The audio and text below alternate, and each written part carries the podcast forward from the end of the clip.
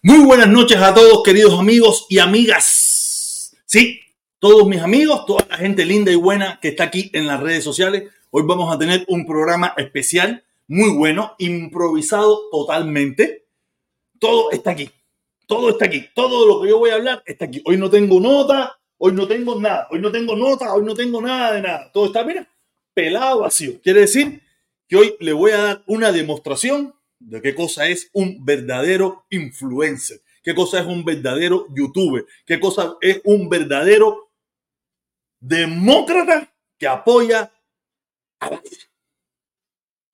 Sí, sí, porque nosotros los que apoyamos a Biden podemos hacer todas estas cosas.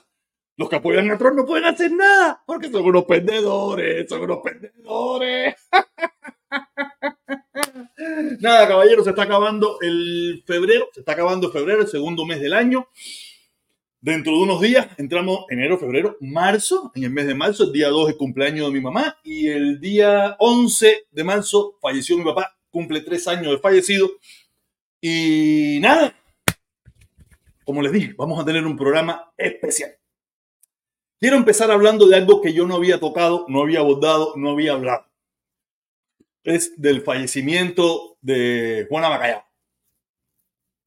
Una artista, yo nunca la conocí, nunca la vi en persona, ni en un espectáculo de ningún tipo, pero no se puede dejar de reconocer que fue una artista cubana popular.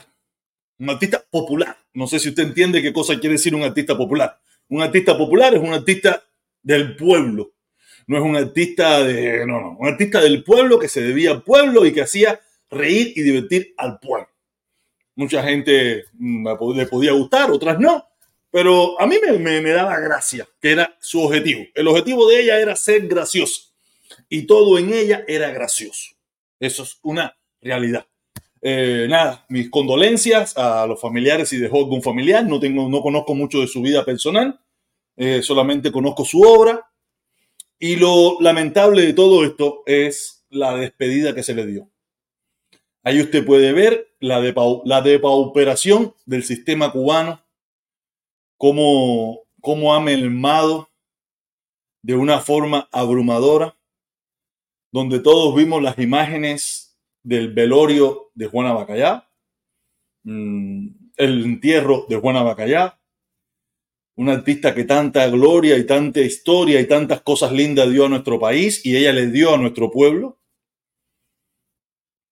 Pero nada, creo que aunque no se le rindió ese homenaje, aunque ella sí se le rindió muchos homenajes en vida, no en sus últimos momentos como en la tierra, tú sabes, su cuerpo, no fue así. No sé qué poca relación podía haber tenido ella tan siquiera con el gobierno. Parece que nunca fue muy bien vista por el gobierno. Yo no me recuerdo nunca ver a Juana Bacallá en actividades políticas, ni planteamientos políticos, ni nada por el estilo. No lo sé si lo hizo alguna vez, no lo sé. Aparte, no me interesa tampoco si lo hizo o no lo hizo. Eso no es mío. No es por lo que yo la valoro a ella. Yo no la valoro a ella si era revolucionaria o no lo era. No me interesa si lo fue o no lo fue. Valoro por las risas, las alegrías que le sacó al pueblo cubano, que le dio al pueblo cubano y a mucha gente en el mundo entero. Pero su despedida fue muy triste. Aunque ella... No sé, los últimos tiempos ya estaba apagada completamente. Me imagino que muy viejita, enferma, una mujer que tenía muchos años de vida. No tengo muchos que... Hoy, en el día de hoy, estuve viendo varias cosas de ella y de verdad, una mujer encantadora, con muchas cosas, con muchas risas. Era muy graciosa. Pero sí sé que fue muy triste ver la despedida, ver... Cómo no hubo desde el gobierno tan siquiera,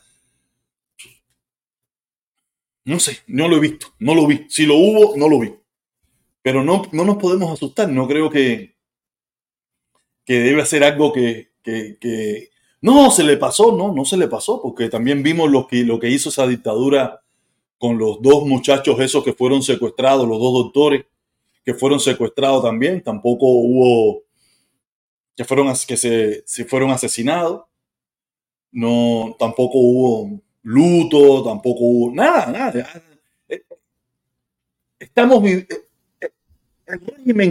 El régimen cubano está viviendo la desolación en todos los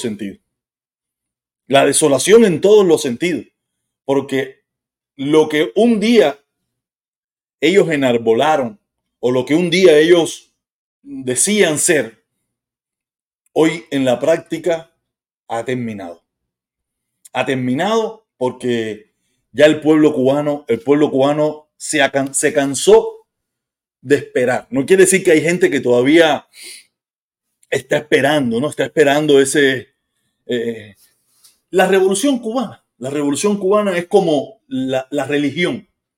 Tú sabes, yo no soy religioso. La religión la inventaron, quienes la inventaron, para dominar el hombre. Prometiéndole que en vida ellos tenían que hacer lo que le tocaba. Si tú eras esclavo, hazlo, no te quejes, porque cuando te mueras vas a tener de todo. Si tú eras un obrero, igual, no te quejes, trabaja como un mulo, que cuando te mueras vas a tener de todo. Lo que seas, lo que tú hayas sido en la vida, la religión, lo único que te enseñó fue eso. Trabaja para mí, haz para mí, haz todo eso para mí. Ahora no te vas a tener nada. Ahora lo único que tienes que hacer es trabajar para mí, dármelo todo a mí, porque el día que mueras es cuando tú lo vas a tener. Y mucha gente ya se cansó de eso.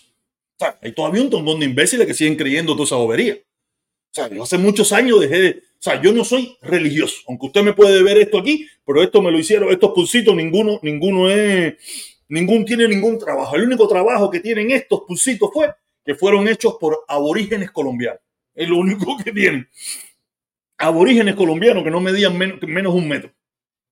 En mi último viaje a Colombia, yo estaban ellos haciendo artesanía de esto. Yo se los pedí específicamente. Le dije, yo quiero uno rojo, quiero uno verde, amarillo y quiero uno rojo y blanco.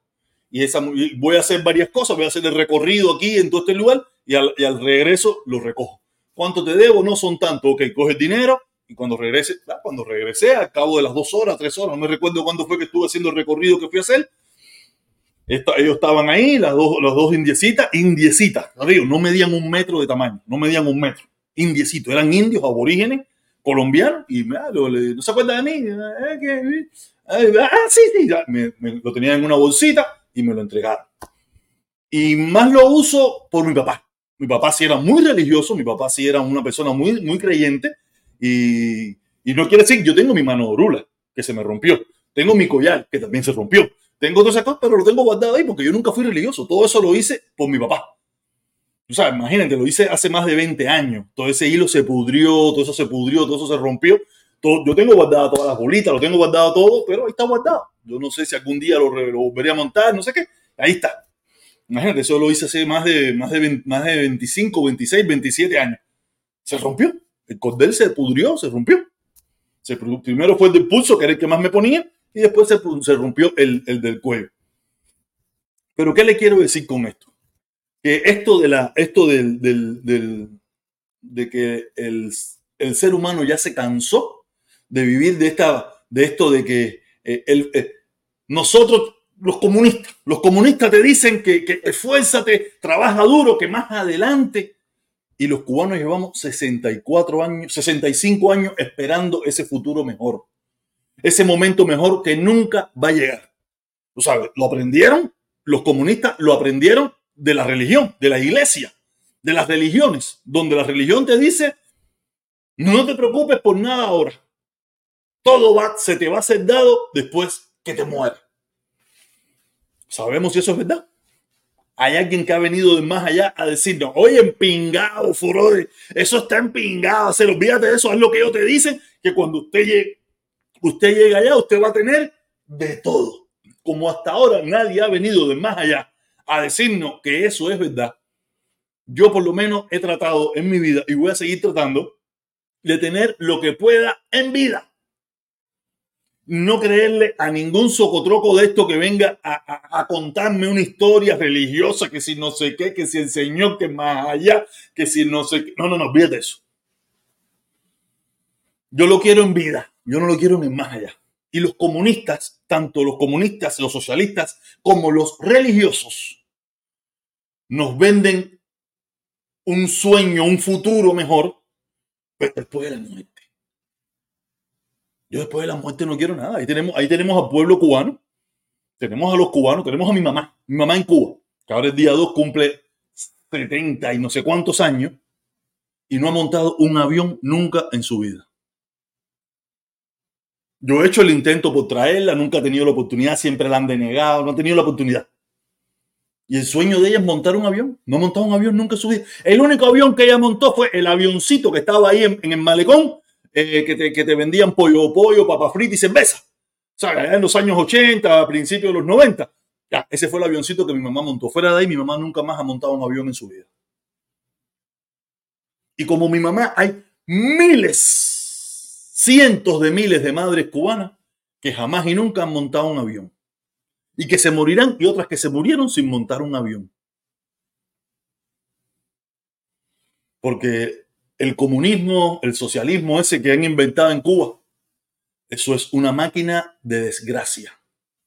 Ahí tenemos lo que le pasó a Juana Bacallá. una mujer que le dio tanta gloria a Cuba, no fue convocada por las autoridades a un velorio, a un no sé qué, a un no sé nada, una gloria de Cuba, Juana.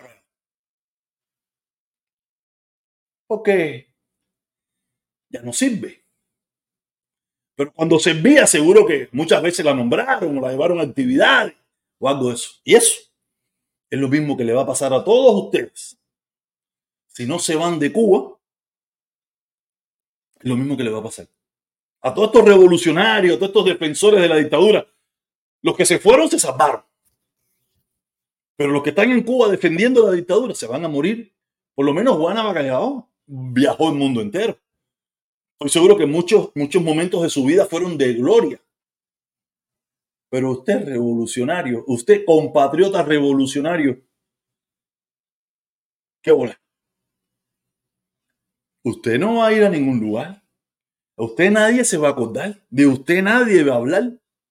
Usted se va a morir ahí de hambre. De hambre, miseria y explotación. Porque la situación cubana da grima. La situación cubana está espeluznante. Fíjese que todos los defensores de la dictadura, ninguno vive en Cuba. Ninguno vive en Cuba. Porque hay defensores y defensores. Hay gente que tiene que defender la dictadura para poder comer.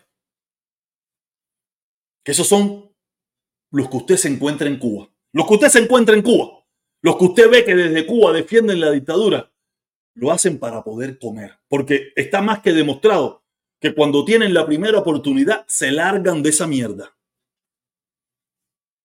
Y están los otros que defienden la dictadura, que viven fuera, que comen bien, que viven bien, que viajan bien, que tienen buena ropa, buenos carros, buenas casas y defienden la dictadura.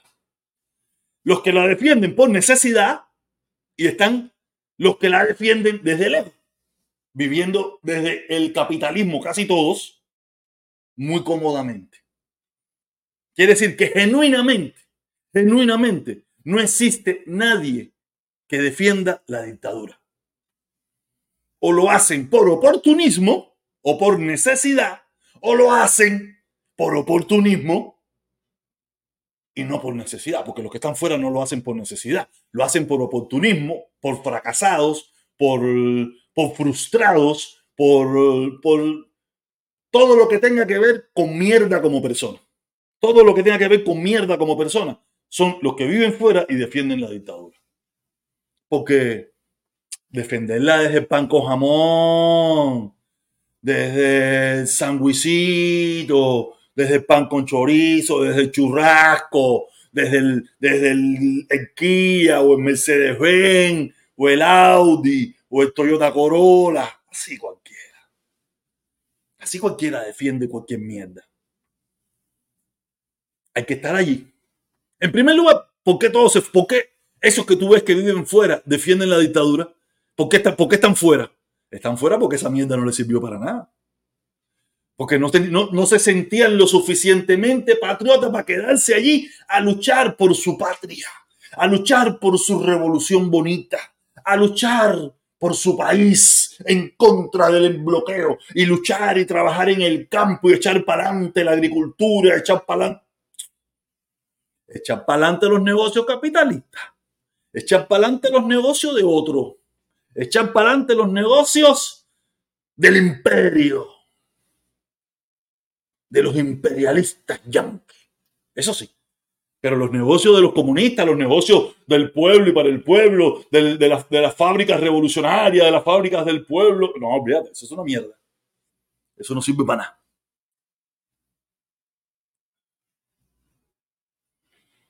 Por eso les digo, hay mucha hipocresía en toda esta mierda de la revolución, del anticomunismo y toda esta porquería que para mí es una forma de vivir, un estilo de vida.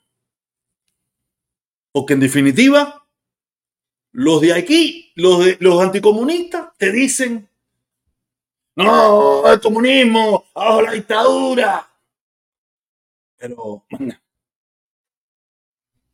Y los comunistas que viven fuera, no, fíjate eso, levántame el bloqueo, levántame el embargo, levántame las sanciones. La misma mierda. La misma mierda. Lo único que, como siempre le he dicho, es el mismo perro con diferente collar. O dos collares iguales en la misma mierda de perro. Y eso te lo encuentras mucho dentro de los cubanos. Y lo peor de todo es que, como ellos mismos señalan y critican a los demás. Yo digo, a mí eso es una de las cosas que yo no soporto. Yo no soporto a ver a un ex comunista, un ex revolucionario, ex socialista o es un defensor de la dictadura que cambió y ahora se dedica a señalar a todo el que era igual que él. Yo eso de verdad, te lo juro, no lo soporto. No lo soporto. Porque si ya te digo, si tú nunca fuiste, y todo el mundo sabe que tú nunca fuiste porque tú lo has probado, porque tú lo has demostrado, porque todo el mundo te conoce, sabe que tú nunca fuiste, yo lo puedo entender. Pero a sabiendas de que todo el mundo sabe, de que tú fuiste parte, de que tú fuiste de allí, de que tú eras de ellos, ahora tú te dedicas a señalar a todo el que era igual que tú. No sé. Ustedes no pueden imaginarse cómo eso a mí me hierve la sangre. No pueden imaginarse.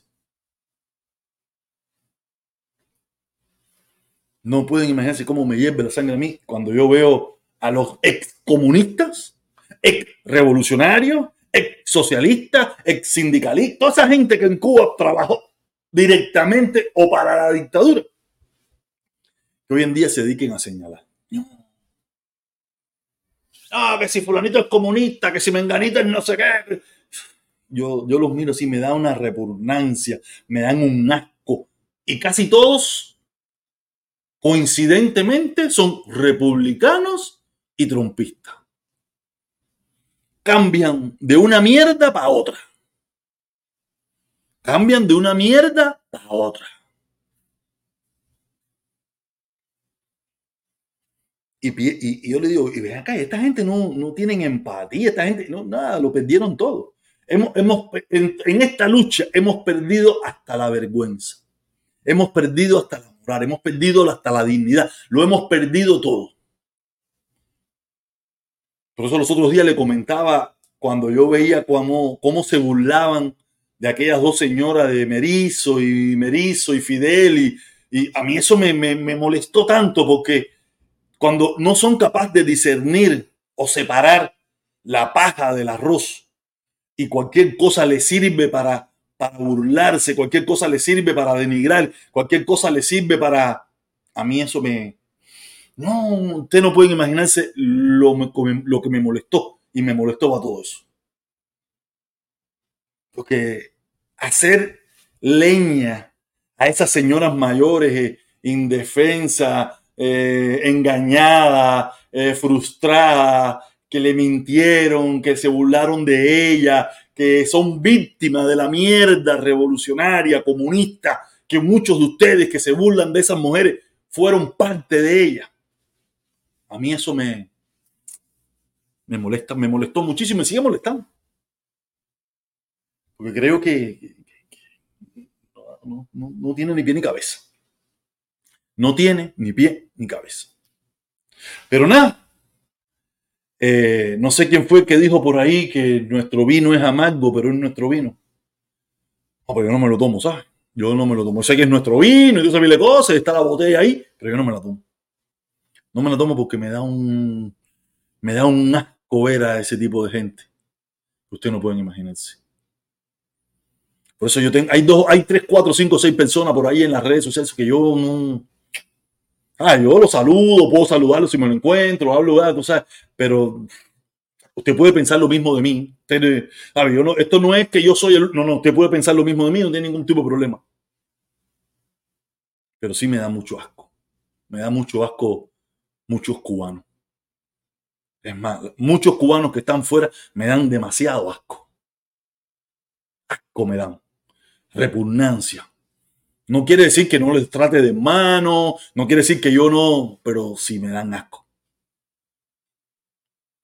Usted puede pensar lo mismo de mí, no tiene ningún tipo de problema, yo no me voy a poner bravo. Pero todo ese tipo de personas, toda esa lacra, toda esa gusanera de mierda de Miami, asquerosa, que no sirve para nada, que lo que huele es a caca podrida, mierda. A mí me da un asco de madre. Asco.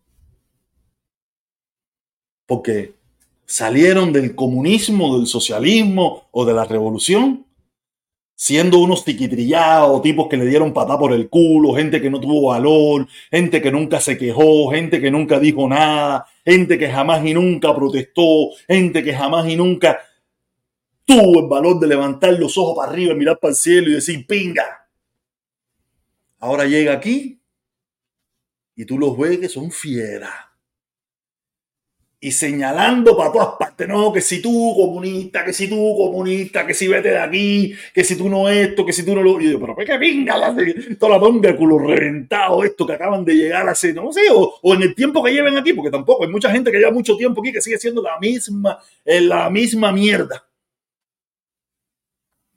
No llevar mucho tiempo aquí no te hace ni inteligente ni sabio, ni te hace conocer la verdad, ni te hace reconocer las cosas. No, para nada. Da igual el tiempo que usted lleva aquí. Hay gente que lleva 15 días y enseguida se da cuenta cómo es la jugada. Y hay gente que llevan 49 años y no han aprendido ni esta. Eso no tiene nada que ver. Tener mucho tiempo o poco tiempo no te hace, no marca la diferencia. Ayuda si sabes tomar una buena decisión. Pero no quiere decir que por llevar mucho tiempo usted va a aprender. No, para nada. En toda esta gracia de Trump no hemos visto que gente supuestamente inteligente, gente que lleva mucho tiempo, gente no sé qué, que se ha ido con el tren de los enemigos. Y se ha convertido en enemigo porque le sacaron de adentro que verdaderamente lo que le enseñó Fidel nunca se le olvidó, que es odiar a los Estados Unidos de Norteamérica.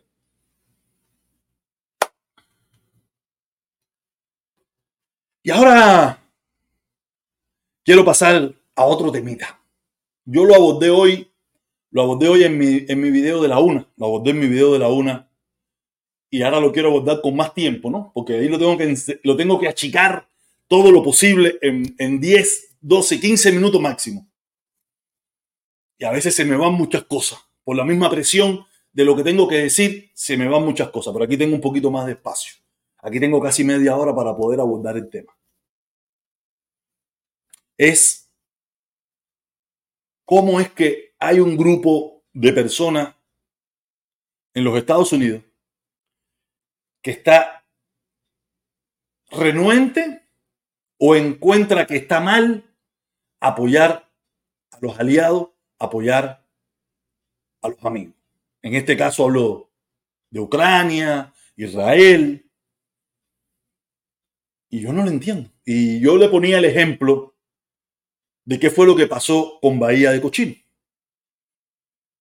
En Bahía de Cochino, los demócratas, aunque ya era un plan que venía de los republicanos, era un plan que venía de un presidente republicano que no era apoyado por su propia gente, pero como él pierde las elecciones y gana Kennedy, él retoma el plan. No lo toma con mucho ímpetu, no lo toma con mucho ímpetu, pero los republicanos de aquel momento, por lo mismo, el mismo motivo de lo que está pasando hoy en día, no darle la victoria a un demócrata de haber terminado con la incipiente dictadura o con el sistema que se estaba creando en aquel momento, en 1961, en Cuba. Sí, porque todavía no era una dictadura como tal, estaba empezando. Y los republicanos torpedearon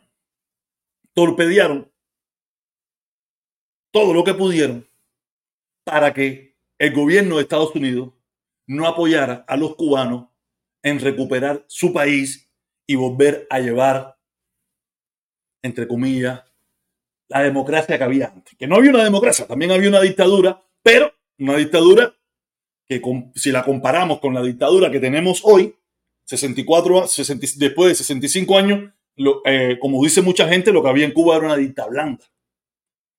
Yo estoy seguro que mucha gente, si le dan a escoger qué usted prefiere, la dictadura de Batista o la dictadura de Fidel, yo estoy seguro que la gran mayoría escogería la dictadura de Batista. O sea, Cuba, la República Cubana, esos 40 y tantos años que tuvimos de república, hubieron muchos problemas. Pero en ese periodo de 40 años, de 40 y tantos años, Cuba fue un país que fue a la gloria. Cuba era un país. Fuimos el número uno en café, fuimos el número uno en tabaco, fuimos el número uno en ron, fuimos el número uno en azúcar, fuimos el número uno en la música, fuimos el número uno en un montón de cosas en 40 y tantos años. 65 años después, ¿en qué somos el número uno? Coño, espérate. Luis Muñoz, mi hermano. Oye, Luis Muñoz, gracias, mi hermano. Gracias por ese superchat. Oye, dice un like, 7 personas conectados, 5 comentarios y 4 son de Felipe. Oye, nada, mi hermano, eso para que entiendas que esto no es ni por like, ni por persona, ni por dinero, ni nada. Esto es porque lo necesito hacer y quiero que este video se quede ahí. Porque este video, bien, dentro de un mes, y tiene 500, 600, 1000, 2000, 3000 vistas. Y así que las vistas que no tiene hoy, que no están participando hoy, las va a tener a través del tiempo. ¿Sabe? Para el que piense que yo hago esto que por dinero, que por... No, lo hago porque me gusta dar mi opinión, me gusta dejarla ahí. Y yo sé que mucha gente lo va a escuchar. Tengo videos, aparte cojo este fragmento de 15, 20 minutos, lo corto, lo pongo y al final coge 2000, 3000, 4000, 5000 vistas. Y pasan mano en mano y lo cambian y la gente lo escucha y la gente comenta. Puedes pasar por ahí y lo verás. Para el que piense que yo hago esto por... No, lo hago porque me gusta. Y en detrimento de mi propia vida, de mi propia salud, de mis propias cosas. ¿Tú sabes? Porque pero me gusta hacerlo. Pero nada, mi hermano, muchísimas gracias. Oye, gracias, mi hermano. Gracias, mi hermano. Gracias por el superchat. Y cuando tengas la oportunidad, otro día, cuando pueda, igual, te lo voy a agradecer. Y estoy seguro que si a muchos cubanos hoy le damos a escoger qué usted quiere, qué te gustaría más, la dictadura que tenés hoy en día, esta dictadura que te dice que tú, después que te mueras, vas a tener tu casa, tu carro, tu bodeguita llena de comida, tu pomo de leche, tu pan con picadillo. Después que te mueras, porque en vida no te va a tocar. O aquella dictadura que había antes, donde... tú podías tener lo que el sudor de tu frente te llegaba. Lo que tú pudieras tener con el sudor de tu frente. Había gente que no tenía nada. Pero había gente que tenía mucho. Y había gente que no tenía nada. Pero en este espacio había gente que tenía... No tenía nada. Nuestra gente un poquito, este otro poquito. Y había gente que tenía millones. Y Cuba era una gloria como país. Cuba era un país... Hoy en día Cuba es un país desolado, es un país de miseria, es un país que no sirve para nada. Pero volviendo al tema, porque yo quiero volver al tema de lo que pasó con Bahía de Cochino, que se parece mucho a lo que está pasando hoy en día con Ucrania. Donde los republicanos de aquel entonces no quisieron apoyar en el Congreso a Kennedy en el plan que había para retomar la democracia y en el caso de los americanos invadir Cuba, porque lo que hicieron los cubanos no fue una invasión. Si yo soy cubano yo no puedo invadir mi propio país. Yo voy a luchar a recuperar, a buscar la democracia, a recuperar mi territorio o quitarle el territorio a otros cubanos que están haciendo mal, y se ha demostrado en el transcurso del tiempo que estaban haciendo mal y que hicieron mal y que han hecho mal de nuestro país. Y los republicanos de aquel entonces no apoyaron a Kennedy. Y no fue Kennedy el que se llevó cuando se habla del fracaso de Bahía de Cochino por el gobierno de Estados Unidos, nadie dice que fueron los republicanos, los congresistas y senadores. No, dicen que fue Kennedy, los demócratas, que los demócratas abandonaron, que los demócratas no apoyaron, que los demócratas... No. Los demócratas lo permitieron. Quienes no apoyaron, quienes no ayudaron a que ellos tuvieran todo el apoyo del gobierno de Estados Unidos, fueron los republicanos. Pero en la historia, cuando usted cuenta la historia, ¿quién es el culpable? ¿A quién le echan la culpa del fracaso de Bahía de Cochino? A Kennedy, los demócratas. ¿Y en qué se parece lo que pasó en Bahía de Cochino con lo que está pasando hoy en día con Ucrania? Es lo mismo.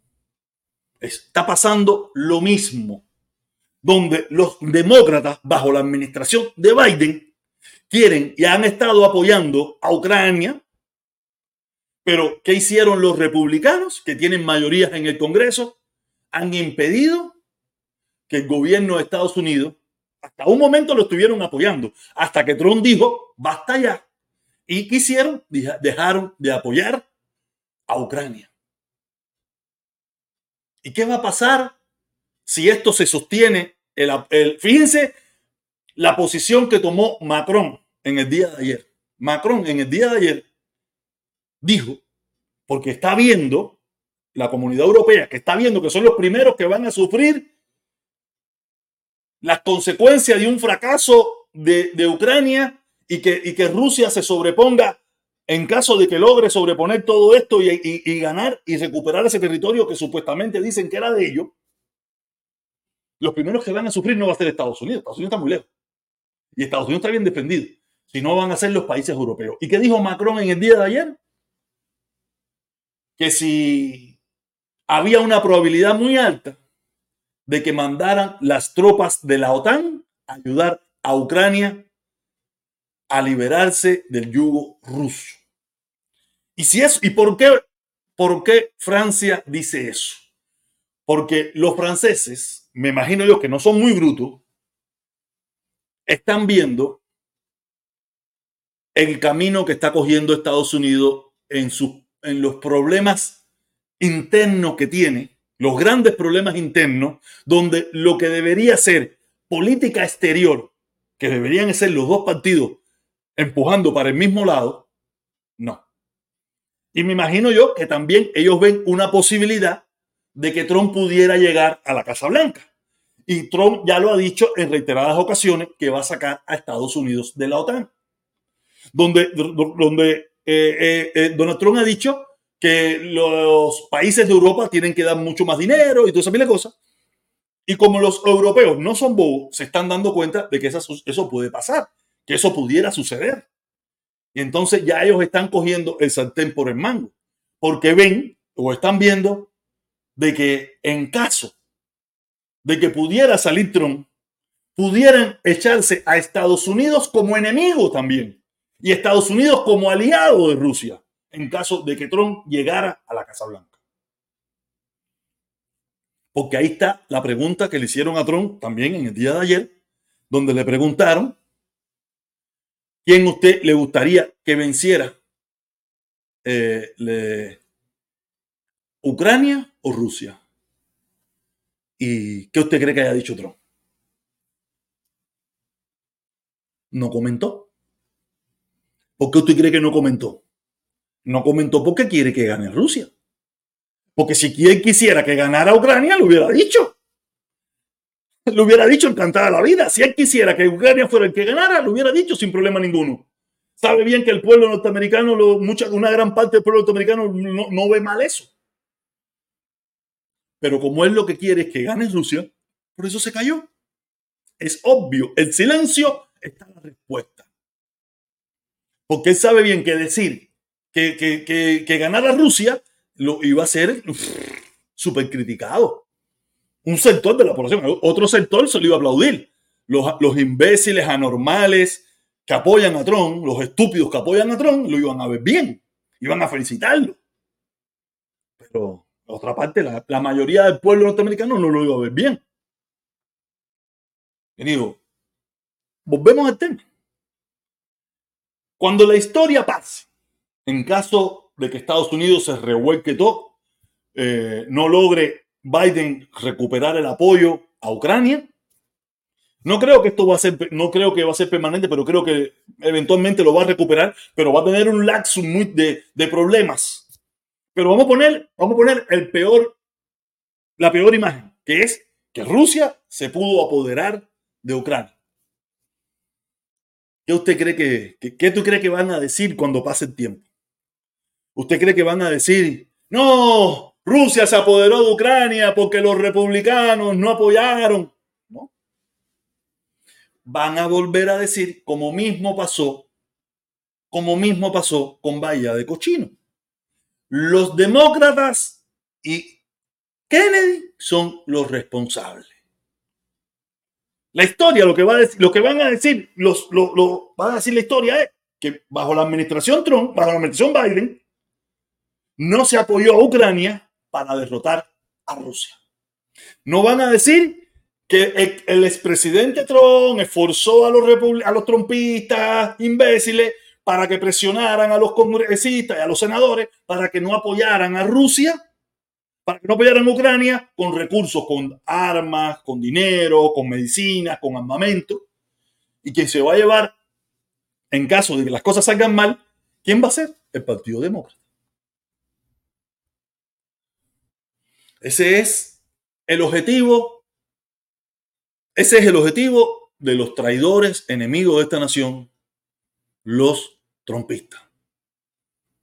Destruir los Estados Unidos y convertir a Estados Unidos en un país más. No en un imperio, no en el imperio que somos hoy en día. Yo soy fanático al imperio. Yo soy adicto al imperio este. Aunque yo no vivo como un imperialista, ni soy capitalista, nada. Pero yo vivo en la tranquilidad del imperio. Vivir en el imperio y ser parte del imperio tiene un costo. Pero yo lo he pagado y lo pagaré lo que me quede el resto de mi vida sin ningún tipo de problema. No tengo ningún problema con ser parte de este imperio y apoyarlo en lo que sea necesario. Hay otro grupo, los traidores, los trumpistas, los republicanos, que quieren acabar con el imperio. Porque yo no recuerdo aquí a nadie que le haya dicho a Bush, a Obama, al mismo Trump, oye, el dinero que tú estás dando para la guerra, no lo den más, dámelo a mí, o dámelo aquí para arreglar las calles, o dámelo aquí para hacer comedor para los viejitos, o dámelo aquí para hacer edificio para la gente que no tiene casa. Yo nunca vi eso. Yo jamás y nunca vi a nadie decirle a otro presidente, oye, el dinero que se ha hecho para la guerra aquí, no se lo den más. Que aquí tenemos problemas, aquí tenemos esto y lo otro, y no hay esto, y no, y todo el mundo cuando había una guerra, oye, mete caña, oye, Israel, mete caña, no que Afganistán, mete caña, no que Irak, mete caña, no que mete caña, no que mete caña. Aparte, aquí a cada rato estamos hablando que le metan caña a Cuba. Yo no he visto a estas mismas gente que piden que no se gaste dinero para Ucrania, que digan, oye, mira, ni se te vaya a ocurrir meterle caña a Cuba, porque el dinero que tú le vas a meter caña a Cuba, déjamelo aquí.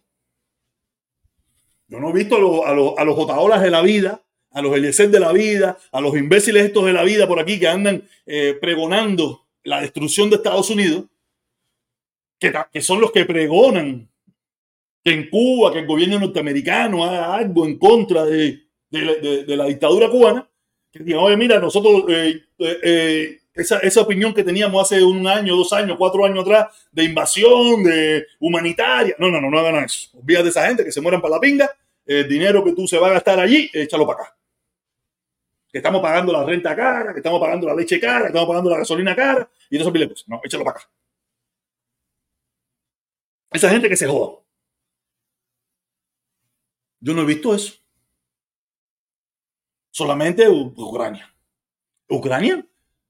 Porque mira, es lo que yo digo, el Partido Republicano desapareció, el Partido Republicano no existe. El Partido Republicano solamente existe el nombre. Ya hoy en día es el Partido de Trump. ¿Y qué cosa es el Partido de Trump? Lo que Trump decida. Igual que en Cuba no hay una ideología, no hay nada, es lo que diga el gobierno. Es igual que pasa, es lo mismo que pasa con los trumpistas. Es lo que diga Trump. En Cuba, como yo lo he dicho un millón de veces, en Cuba estuvo prohibido el dólar, te metían preso. Un día se levantaron y dijeron, oye, no, ya el dólar se despenalizó y el que no tenga dólar, que se joda.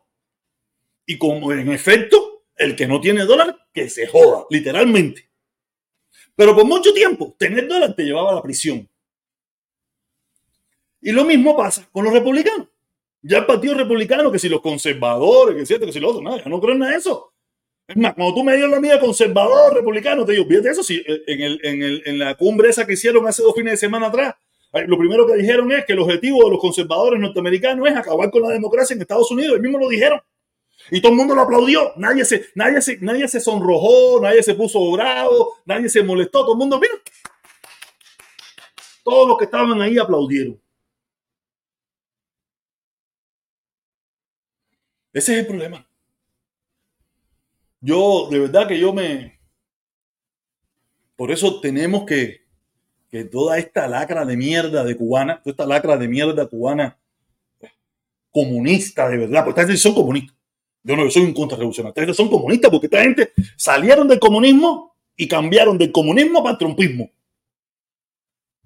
Yo soy contrarrevolucionario. Del comunismo a ser anticomunista. Yo no, una cosa rara. No sé dónde, yo no sé, no, lo aprendieron aquí, eso lo aprendieron aquí de los comemierdas de aquí de Estados Unidos. Porque en Cuba, yo lo he dicho un millón de veces, yo en Cuba jamás y nunca escuché que si los comunistas, el comunismo, cada vez que yo hablaba del comunismo era el Partido Comunista, ya, es lo único que se hablaba de comunismo. Fuera de ahí, más nunca yo escuché la palabra comunista.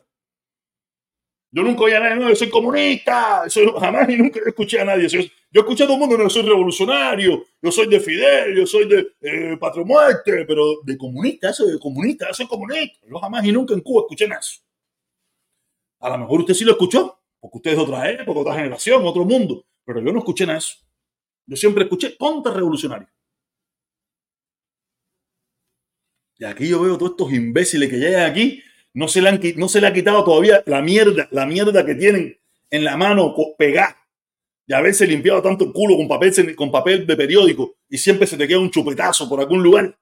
Pues sabes que en Cuba no teníamos costumbre lavando las manos. Yo no me recuerdo haberme lavado las manos nunca después que cagué en Cuba. A no ser que evidentemente me haya embarrado.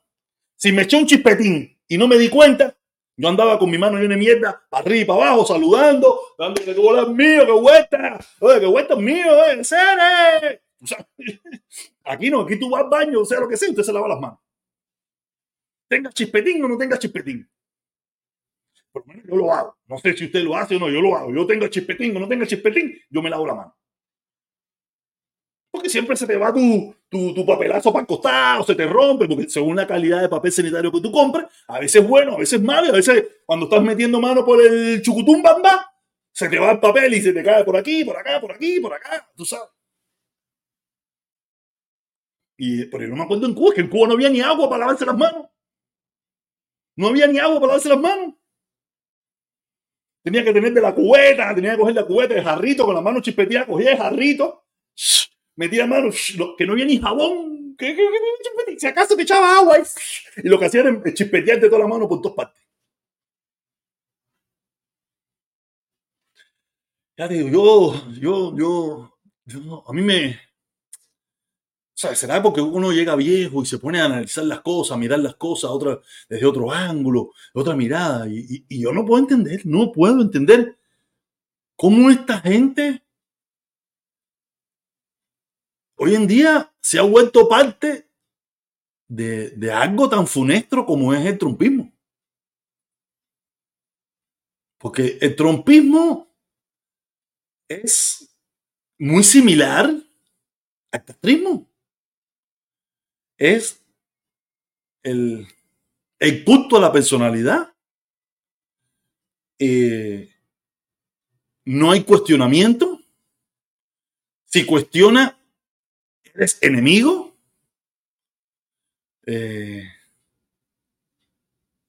Ya, creo que con esas dos es suficiente. No hay cuestionamiento. Y si cuestiona, eres enemigo. ¿Cuándo te has visto un trompista cuestionando? Algunos trompistas te dicen, no, hay algunas cositas que no me gustan, pero yo lo prefiero. Y cuando tú le preguntas qué es lo que no le gusta, te dice, no, a mí no me gusta porque él habla. O él dice, no, nunca te van a la concreta. Nunca te van a la concreta. Quiere decir que no hay mucha diferencia de un trumpismo a un comunismo o a un castrismo. No comunismo, al castrismo. No hay mucha diferencia. Por eso es que yo lo repelo. De olerlo me di cuenta. Yo dije, no, espérate, Pipo, ¿esto qué cosa? Esto es un culto a la personalidad. Lo mismo que había en Cuba, que era el culto a Fidel. No se puede criticar a Fidel, no se podía ver a Fidel en nada. No se podía decir ni que Fidel... Yo aquí mismo.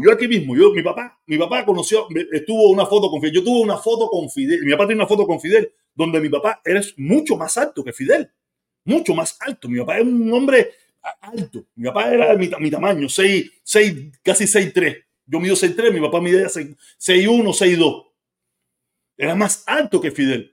Y cuando yo puse esa foto aquí y yo le enseñé a la gente que Fidel tenía que mirar a mi papá así, la gente me decía que no, que solamente... Porque nos hicieron creer que Fidel era gigante, que era un monstruo, que era un caballo. Y no, Fidel era una persona más o menos de 5'8", 5'9". Más o menos, pero como lo veíamos, nos hicieron verlo como una figura imponente, como una figura enorme. Cuando yo mostré esa foto y Fidel miraba a mi papá así, yo creo que tengo esa foto por aquí.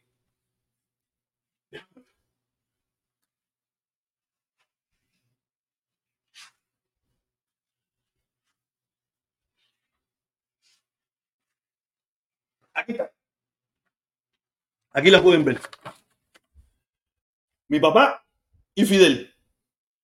Mi papá mucho más alto que Fidel. Y la gente no lo creía. La gente, no, que tu papá estaba arriba de un banquito, que tu papá no sé qué, que no era... Fidel era un hombre normal. Pero en la mente de los cubanos, era un gigante. Aquí tienen otra imagen.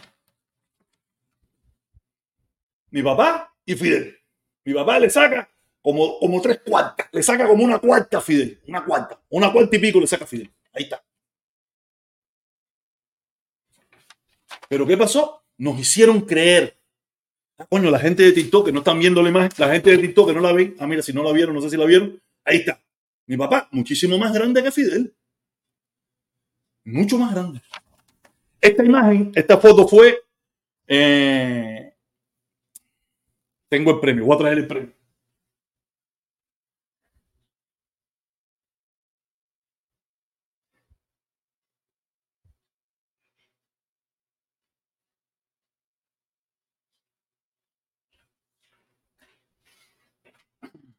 Esa foto fue cuando mi papá, en la convención de turismo de 1988, donde mi papá se ganó el primer premio al mejor stand.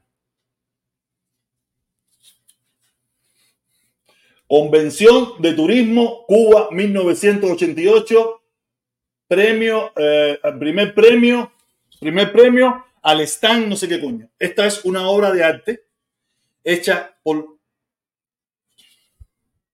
No está el nombre del tipo. Le voy a decir quién es el que hizo esto. Ustedes todos los conocen. Todo el mundo sabe qué artista fue el que hizo esto. Esto vale miles de dólares. Aquí donde tú lo ves. A ver, ¿dónde está? Rafat. ¿No sabe quién es Rafat?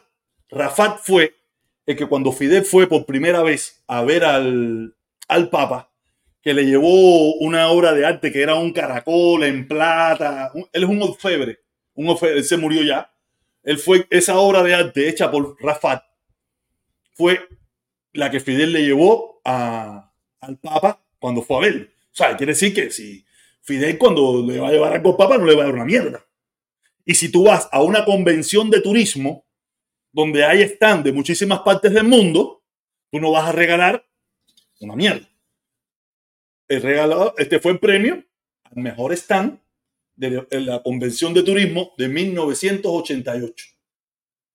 Ahí está. Esto es un plato, una obra de arte. Esto estaba, la última vez que lo vi estaba valorado creo como en $14,000, una cosa de esa.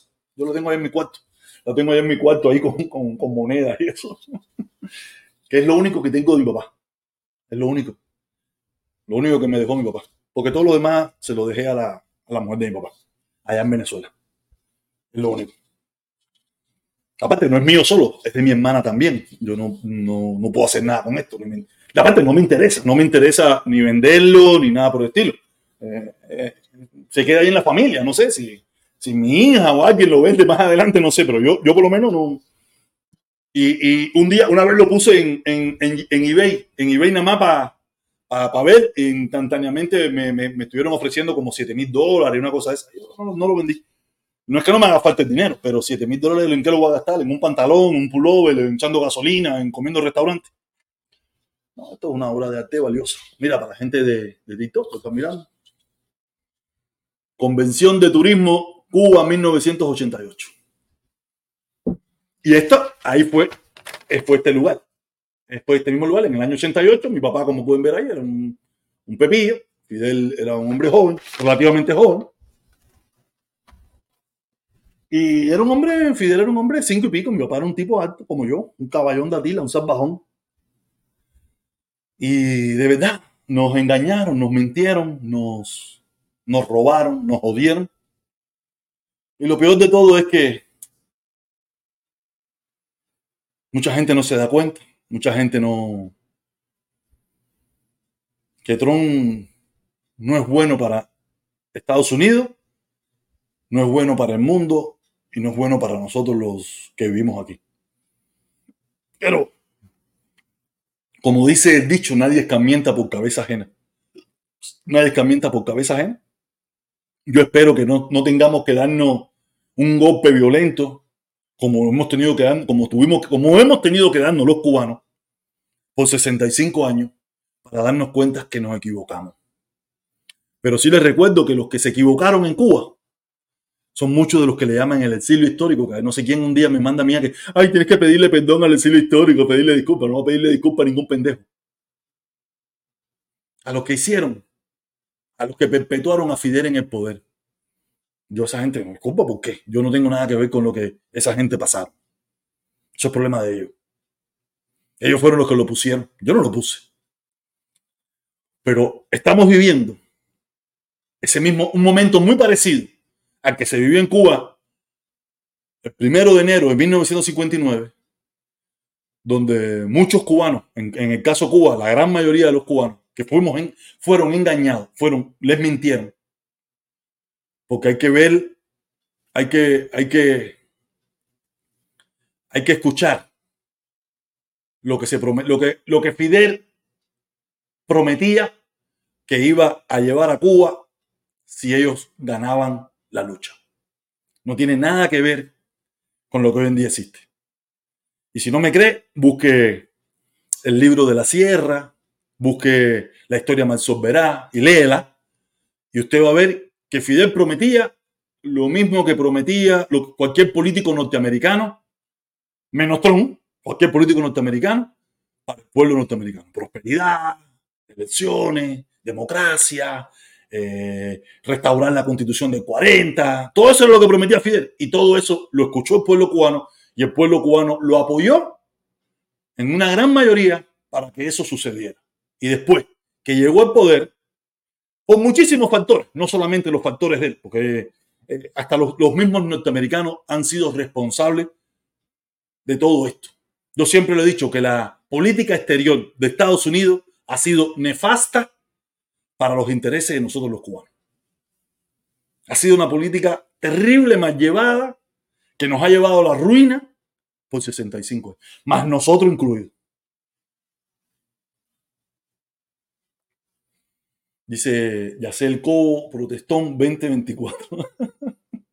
Nada, mi hermano, nada. Yo lo que soy un tipo que he vivido mucho, le ha tocado vivir mucho, he pasado por muchas experiencias, me he equivocado en algunas cosas, en otras he acertado, pero creo que en este caso de Trump no estoy equivocado,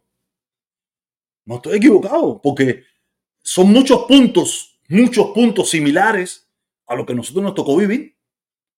Para que alguien me diga, no, estás equivocado. No estoy equivocado. Hay muchas cosas, se parecen muchísimas cosas. Y si se parecen y ya nosotros vivimos una mala experiencia, entonces aléjate. lárgate, vete, salte. Yo puedo entender, yo digo, yo puedo entender que los anglosajones, que los americanos, que los yuma, que nunca han vivido una dictadura totalitaria, un gobierno totalitario, estén en esta jodienda. Pero nosotros que sí lo vivimos, nosotros que sí lo conocemos, nosotros que sí sabemos el sufrimiento que hemos tenido por 65 años, nosotros tenemos que olerlo a la legua. Y veo que hay una tonga de gente tupía, con la nariz tupía al máximo. Pero nada. Nuestro vino es amargo, pero es nuestro vino. Nada, caballero. Una horita, como siempre le dije, improvisando, hablando, echándola como yo pienso y dejando mi legado, porque este es mi legado. Todo lo que yo estoy diciendo aquí será mi legado. A lo mejor pasará inadvertido, pero quién sabe. Tú piensas, ¿quién iba a pensar que mucha gente grande que ha pasado por este mundo se iba a convertir tan grande? No, nadie lo sabía, normal. Tú estabas haciendo historia en ese momento. Pero tú lo que no sabías, cómo la historia te iba a llevar en un futuro. Y yo no lo sé. No sé qué puede pasar con estas cosas. Nadie sabe. Yo lo único que sí te puedo decir es que si te pones a analizar en la historia de la humanidad, todas las grandes personalidades han dejado algo dicho. Son muy pocos los que han pasado a la posteridad que nadie sabe nada de ellos, que ellos no dejaron nada, que no, son muy pocos. La gran mayoría de los que han pasado a la posteridad han dejado algo dicho. Yo no sé si yo pasaré a la posteridad, pero estoy dejando algo dicho. No lo sé, nadie sabe. Nadie lo sabe. Nada. Gracias a todos por estar aquí conmigo un ratico. Gracias a todos por participar. Tengo una persona que quiere entrar, pero mi hermano, hoy no puede ser. Tengo que hacer otra cosa. Solamente me quedé aquí para hacer esto, porque yo quiero hacer esto. Pero mañana, si quieres y si puedes, entra más temprano y te doy la oportunidad y conversamos, hablamos, discutimos, nos fajamos, lo que tú quieras. Pero hoy no puede ser. Tengo cosas que hacer. ¿Ok? Nada, caballero. Gracias a todos. Nos vemos. Hasta mañana.